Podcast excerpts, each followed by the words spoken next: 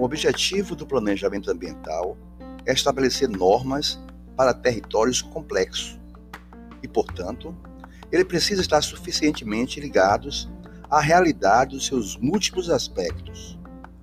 Tem que interpretar o meio com relação à sua composição, estrutura, processo e função, como todo contínuo no espaço.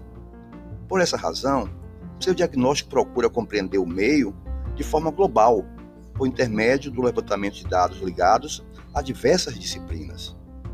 A tendência é apresentar as disciplinas numa sequência que represente a evolução das transformações e a velocidade da mudança no espaço estudado.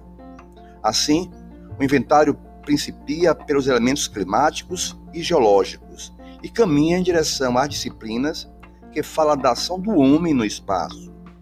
Os temas que abordam as características dos objetos e das ações humanas fundamentam o debate em todos os outros temas do planejamento.